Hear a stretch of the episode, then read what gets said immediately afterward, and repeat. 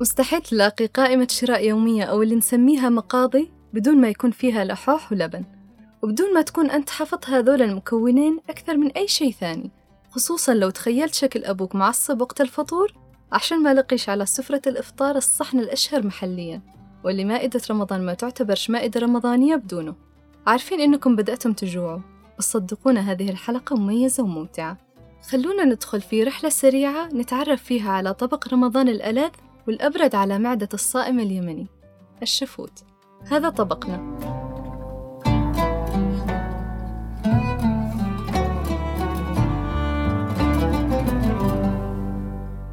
الشفوت وجبة تتكون من اللحوح والزبادي وبعض الأعشاب المختلفة بحسب اختلاف المنطقة اللي تحضره. لحظة إيش اللحوح؟ اللحوح هو نوع خلونا نعتبره من أنواع الخبز الرقيق. ويرجح أن هذا النوع من الخبز وصل لنا من الحبشة أثناء غزو الأحباش لليمن عام 525 ميلادي. وخبز اليمنيين هذا الخبز سنين عديدة حتى صار جزء لا يتجزأ من موائدهم. صحن الشفوت هو عبارة عن صحن دائري في الغالب يوزع في طبقته الأولى رقائق اللحوح اللي بتكون أقراص دائرية مخرمة بأكثر من خرم. عشان تتوزع الطبقة الثانية على كل الرقائق. بعدين يخلط الزبادي مع أعشاب مختلفة زي الكبزرة والنعناع أو أعشاب مختارة مع الكمون الطازج. تنخلط كلها لما تتكون معانا الطبقة الثانية اللي بيتم سكبها على اللحوح وبكذا يجهز معانا أسهل وألذ طبق بينطرح على سفرة رمضان. في شكل الشفوت الحالي أصبح يضاف لتزيينه الرمان، العنب، السلطة وغيرها من الإضافات الجديدة.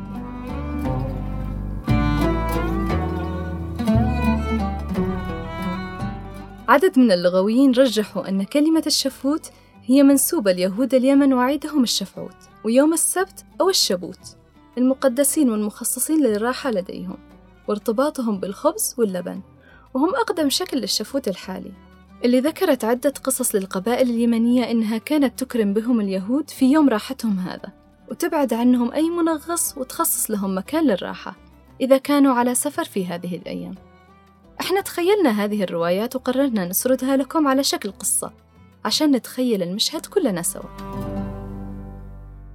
كان يا مكان في قديم الزمن أو بلا أطالة خلونا ندخل في القصة.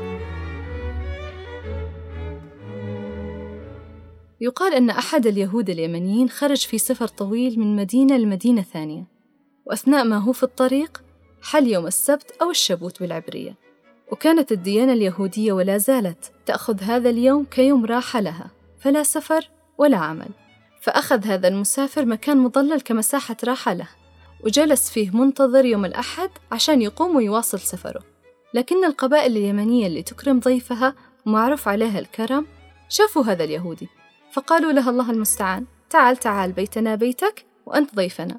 وبكذا بات عندهم وأكرمته القبيلة بذبيحة طويلة عريضة.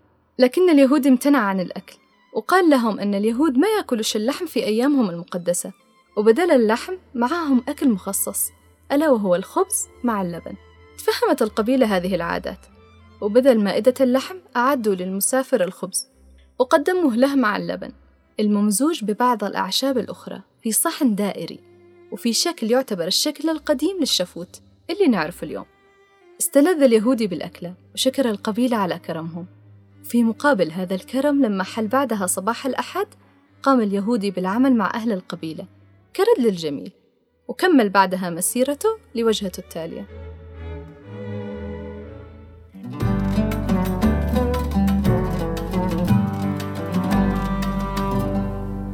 المطبخ اليمني واسع وعلى مائدتنا اليوم أطباق لها حكايات وقصص كثيرة.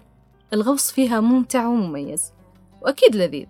ويلا ما نطول عليكم. نعرف إن الجوع وصل عندكم لمرحلة كبيرة. نسأل الله فيها الأجر لكم ولنا. لا تنسوا أكيد متابعتنا على بقية صفحاتنا في مواقع التواصل الاجتماعي عشان تكونوا قريبين من كل جديد معانا. والحلقة ثانية والأجواء وعادات وأطباق رمضانية جديدة. لنا لقاء قريب. سلام.